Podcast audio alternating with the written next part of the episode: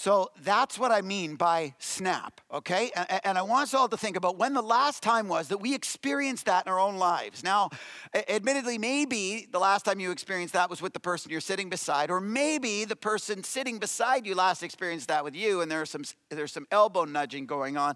If that's the case with you, then uh, just remember at the end of our services we do offer prayer, and you might want to consider that uh, at the end of this morning. But uh, I want us to consider that, um, you know, not just just to have some fun, I, I would encourage all of our life groups uh, this week to open, open up with an icebreaker question along those lines. When was the last time that you uh, experienced, or maybe it was yourself, uh, witnessed uh, somebody snap? Uh, because the, the question behind the question is what do you learn when you experience someone in that state? What do you, what do you learn about them other than, you know, kind of the fact that they've got past the the tipping point and, and what they're like in that, in that condition. What is it that you learn? Because I think one of the key things that you learn when you see someone snap is what they ultimately care about enough to get to that place. You know, when a person ultimately snaps, they're revealing what they care about most deeply and most passionately to react most fully and most authentically, aren't they? And, and I say all that because in, in this section, of this part of the biography of Jesus written by Matthew, devoted to helping Matthew's uh, original readers understand better who this Jesus is. Matthew records an episode of a story when he and his disciples actually witnessed Jesus himself snap. You might not realize that from time to time this actually happened, even to Jesus. And we're going to have some fun today because in Matthew chapter 15, that's exactly what happened. So uh, if you can turn there, if you brought a Bible or if you have a, a portable device with a Bible app, you'll get more out of this if you follow along. We're going to stay in Matthew 15 the entire time, so you can turn there and, and read along with me. Uh, we're starting in verse 1, where it says there, Then some Pharisees and teachers of the law came to Jesus from Jerusalem. Okay, we've talked a number of times about these characters called the Pharisees and the teachers of the law. They were the leaders of the Jewish religious establishment. They, they, they were basically the, the educated scholars and experts in the Jewish law that taught and kind of administered, they were kind of like the spiritual police uh, of Jesus' day in Jewish culture. And notice here that it says that these particular Pharisees and teachers of the law, they came to Jesus from Jerusalem okay? Kind of from the ultimate home base or headquarters. So these just weren't any old Pharisees or teachers of the law. These were like the head office brass, the real kind of senior spiritual elite who were coming to pay some attention to Jesus in this episode. And it says in verse 2 that these Pharisees asked Jesus, Why do your disciples break the tradition of the elders? Why do they break the tradition of the elders? That's an important term for us to understand. Uh, Mike has explained this to us before that in Jewish culture in the first century, there were actually two kinds of laws that they tried to adhere to. There was what was called the written law, which was the direct commands and, and prophecies from God, basically the Old Testament of our Bible today. There was the direct kind of written law.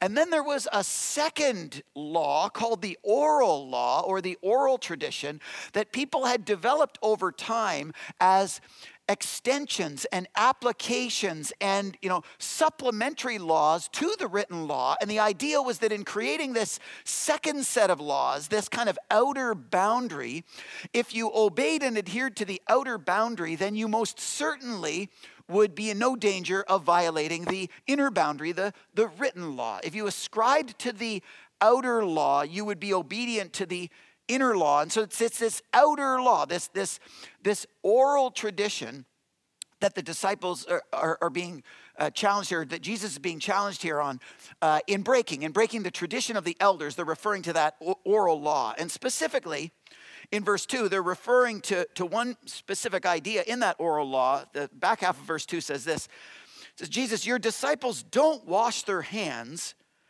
before they eat. They don't wash their hands before they eat. Now, I have no idea how the hygiene habits of Jesus' disciples made news all the way back to Jerusalem and invoked the senior executive Pharisees and teachers of the law to come back and, and, and inquire on this. But to understand at least why this was a big deal to them, uh, you basically need to understand three things about this Jewish practice uh, of hand washing. First of all, you need to understand where the idea originated because it didn't originate in the tradition of the elders in this oral law. It actually originated in the written law, in the original commands of God. But in those commands of God, and you can look at you could look at this yourself in your spare time in, in the Old Testament if you're interested. Um, originally, these these cleanliness kind of purification laws applied mostly to priests or to people who were entering and active in the Jewish temple. See, back then, the Jewish temple was understood to be the place where heaven and earth kind of integrated, where they, where they overlapped. And, and the temple was where God's presence was understood to reside. And so, because of that, because that's where God's presence resided, purification and cleanliness mattered as kind of symbolic of being fit to interact with the presence of God. And so there were all kinds of ritualistic ceremonies and, and cleanliness, and, and you were expected to be free from dirt and disease and rash and all those sort of things. And there were all kinds of laws that, that existed in the written law along those lines. So number one, they originated in the written law. Number two, you can understand then how they how they were extrapolated into the oral law into the tradition of the elders because people in that day would have understood that if this is the way you're supposed to behave in the presence of God, if this is the way that you're supposed to behave in the place where heaven and earth overlap, if we want to experience the presence of God in other places, and if we want to be fit for God and want heaven and earth to overlap in other places, well, then we should behave that way all the time. And so in the written law, there were all kinds of extensions and extrapolations of these originally intended to be temple, you know, primary or temple exclusive uh, purification and cleanliness rituals. And then number three, you need to understand kind of the spiritual logic sequence that uh, the Pharisees and the teachers and the Jews understood in the idea of hand washing because what they were really believing was that you needed to keep your hands clean because when you touched your food, if your hands were dirty, then it contaminated your food. And if you ate contaminated food, then your mouth was contaminated. Or worse, if you ingested contaminated food, then your insides were contaminated. And then you were like kind of spiritually unclean because your unclean hands made your food unclean. And then you kind of ingested it. And now you as a person were unclean, and now you as a person were unfit for God. And so appreciate that that's ultimately what these Pharisees and teachers of the law, these senior brass of the religious establishment, were confronting Jesus about. They were kind of insinuating that perhaps Jesus was unaware that his disciples were unclean now and were unfit for God. And that, my friends, um, is what triggered Jesus to snap. Read along with me in verse 3, where it says there, Jesus replied, And why do you break the command of God for the sake of your tradition? For God said, Honor your father and mother. And anyone who curses their father or mother is to be put to death. But you say that if anyone declares that what might have been used to help their father or mother is devoted to God, that they're not to honor their father or mother with it. Thus, you nullify the word of God for the sake of your traditions, you hypocrites. Isaiah was right when he prophesied about you. Said, These people honor me with their lips, but their hearts are far from me. They worship me in vain. Their teachings are merely human rules. And Jesus instead called the crowd to him. And he said to them, Listen and understand. What goes into someone's mouth does not defile them, but what comes out of their mouth that's what defiles them. In a Dr. Leo Marvin kind of move, Jesus basically looks at the senior level religious leaders of his day and says, Get out, and turns his back on them and addresses the crowds instead. And we need to understand a few things about Jesus' rant to really understand the, the point that he's trying to make. Um, there's a lot of commentary here about honoring your father and mother. What, what Jesus is doing, having been accused of being unfit for God because his disciples are breaking this oral tradition, he's actually citing a law in the written tradition, and not just any old law. He's citing one of the Ten Commandments, commandment number five, to honor your father and mother.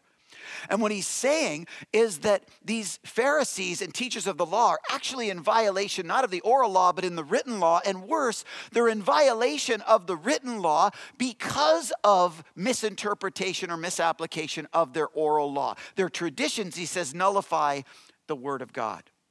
And we need to understand a little bit about how their traditions did that because one of the laws that existed in their, their uh, oral tradition was what was referred to as Corban law.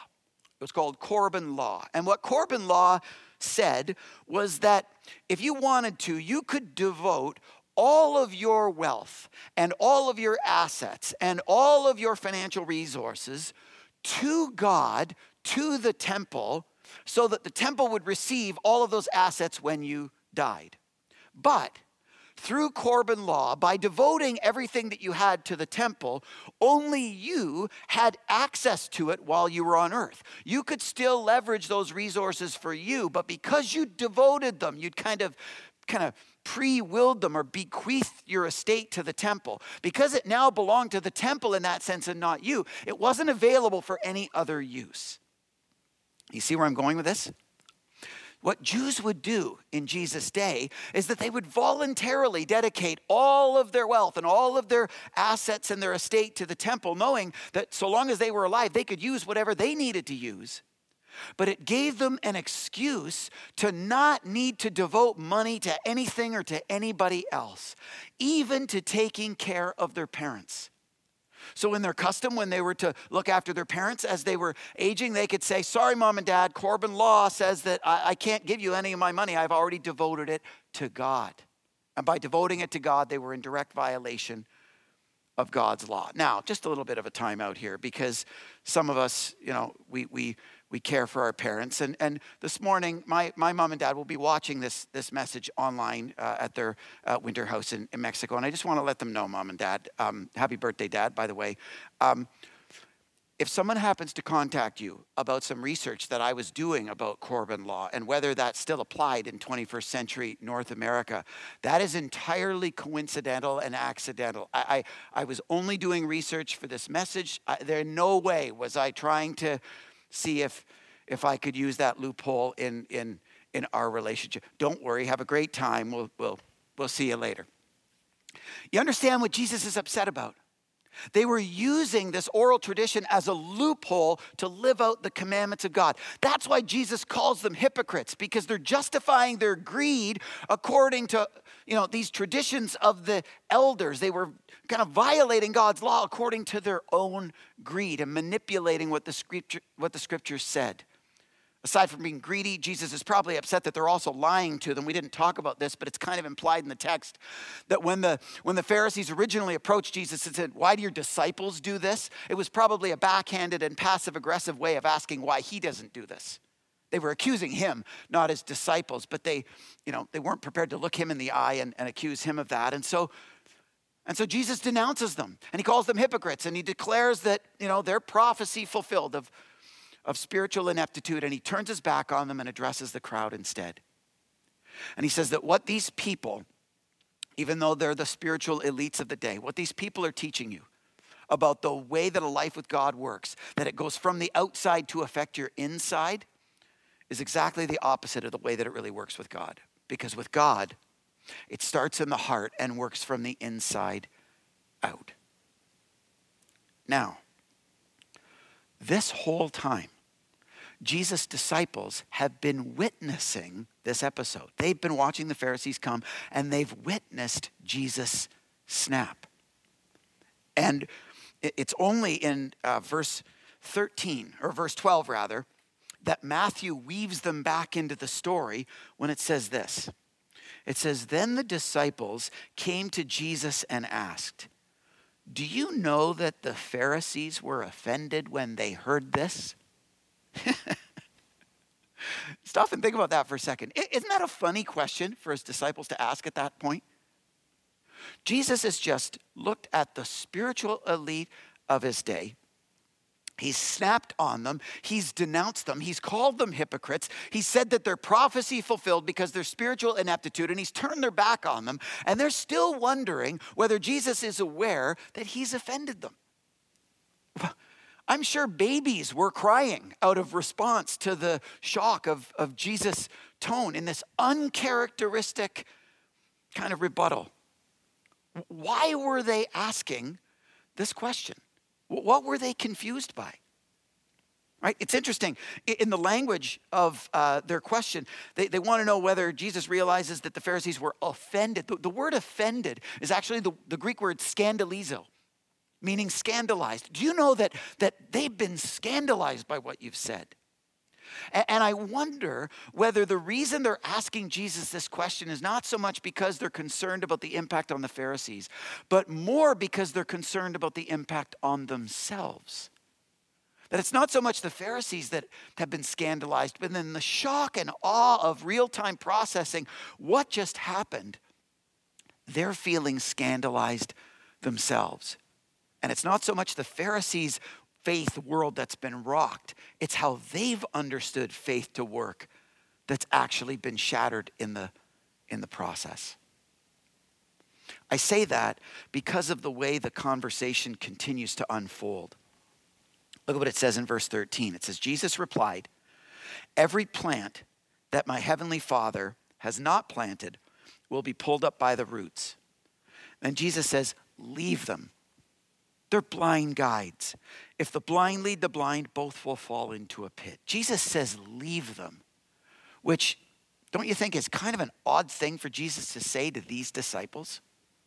These are people we know who've already left land and houses and jobs and families in order to become full time nomadic apprentices of Jesus himself. They've already left everything to follow Jesus. What is it that Jesus feels they need to leave today?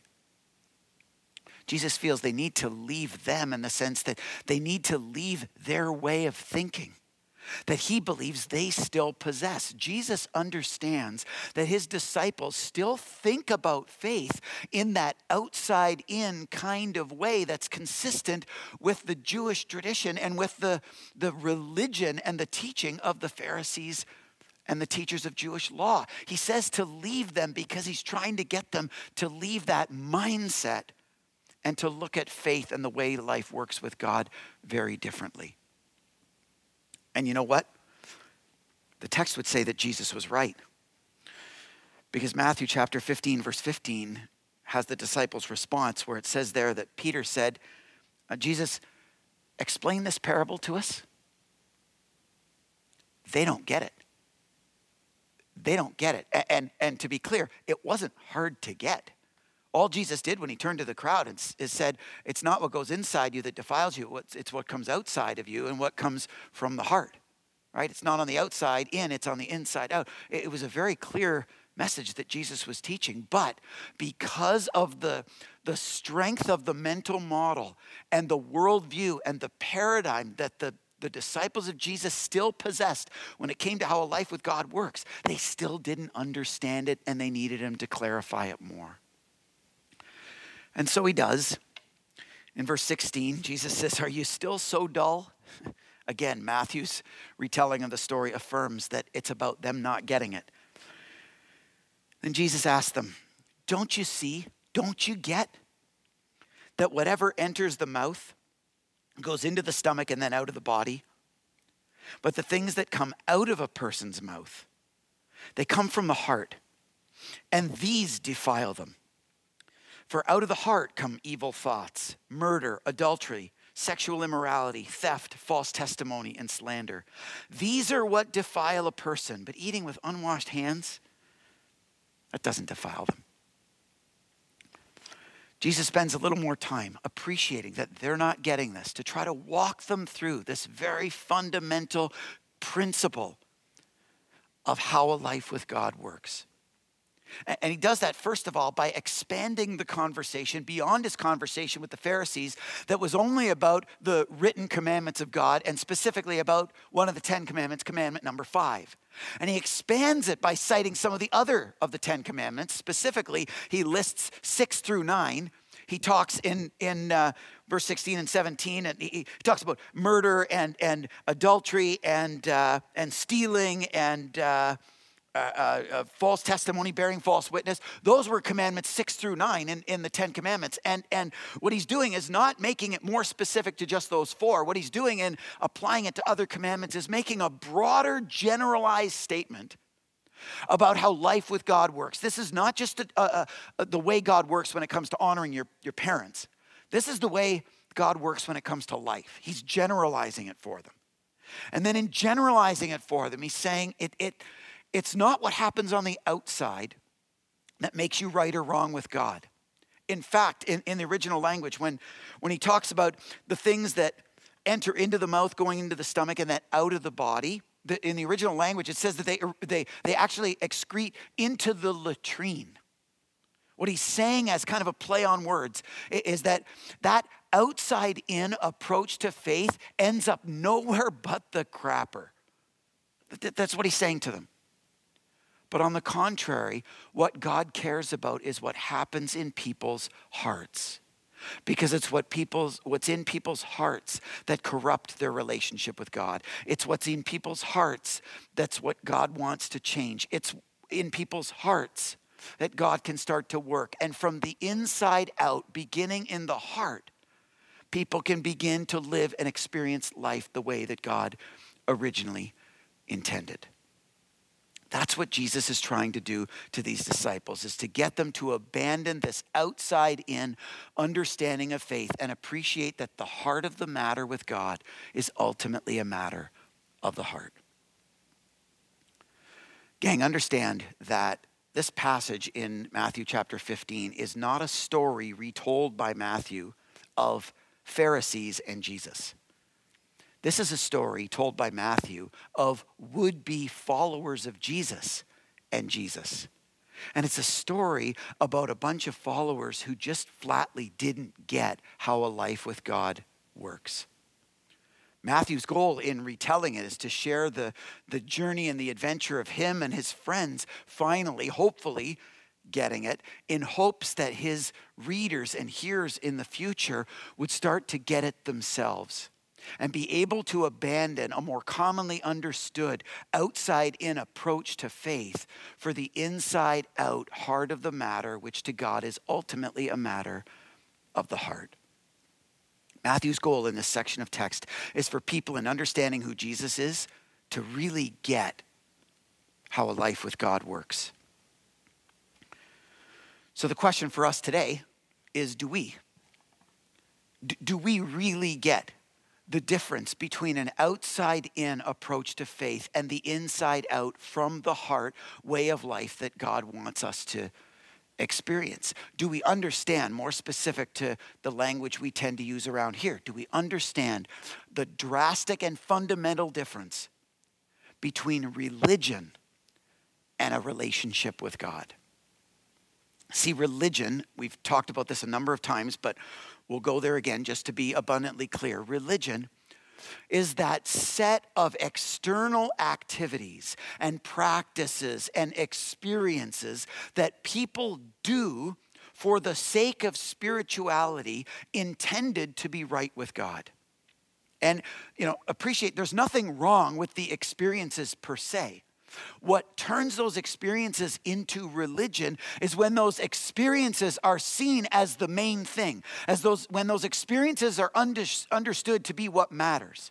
So when people say, "Oh, you're a follower of Jesus," that means you go to church right? You participate in services, you participate in programs, you're part of a life group, you give money, you serve the marginalized, you do external things. They're defining what ultimately matters the most in terms of those externals and falsely assuming that if you get the externals right, they'll take care of the internal.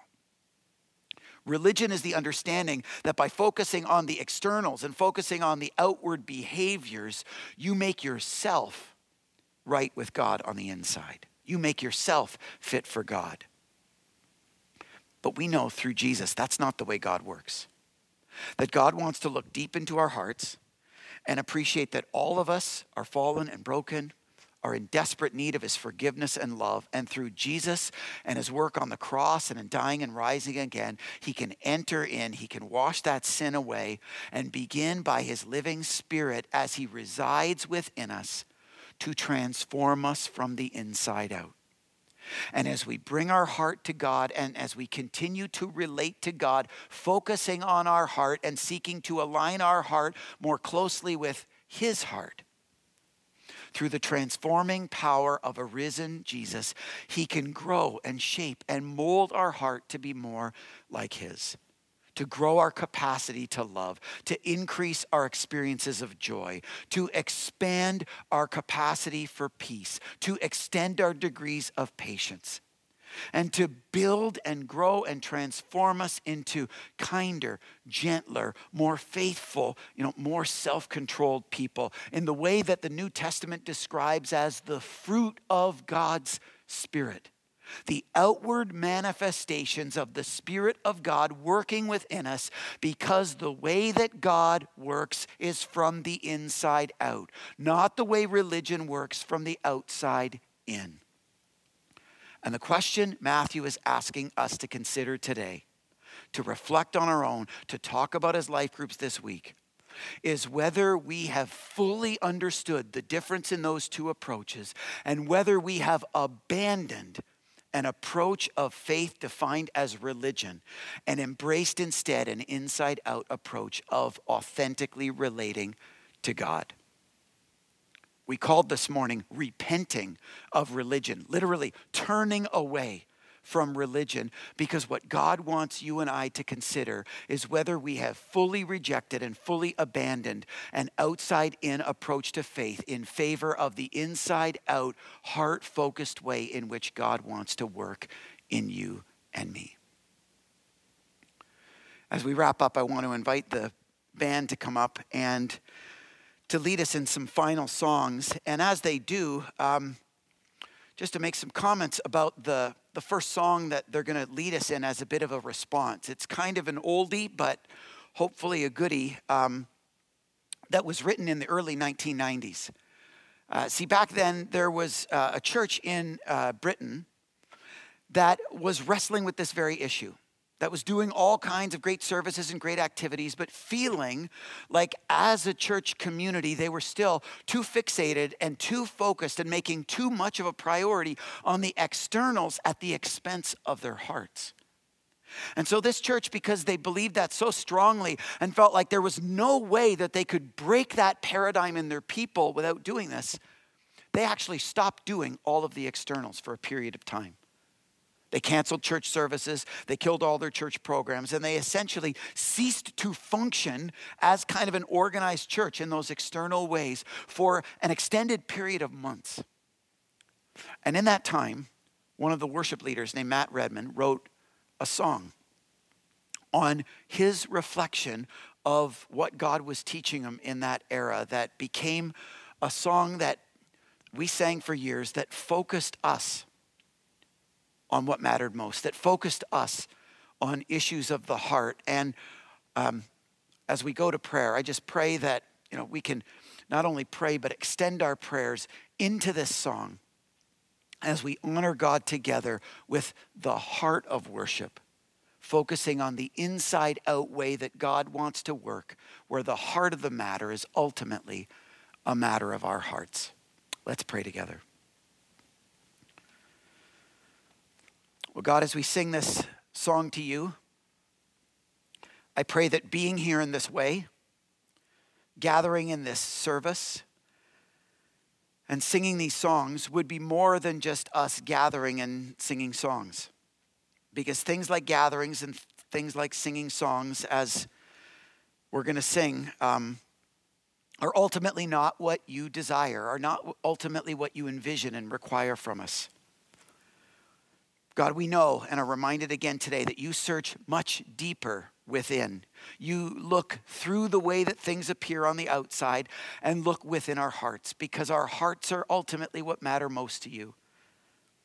So I pray that we would come back to our hearts as well, that we would come back to the heart of faith in you, the heart of growing in you, the heart of what it means to follow you and serve you, and ultimately the heart of what it means in these moments to worship you.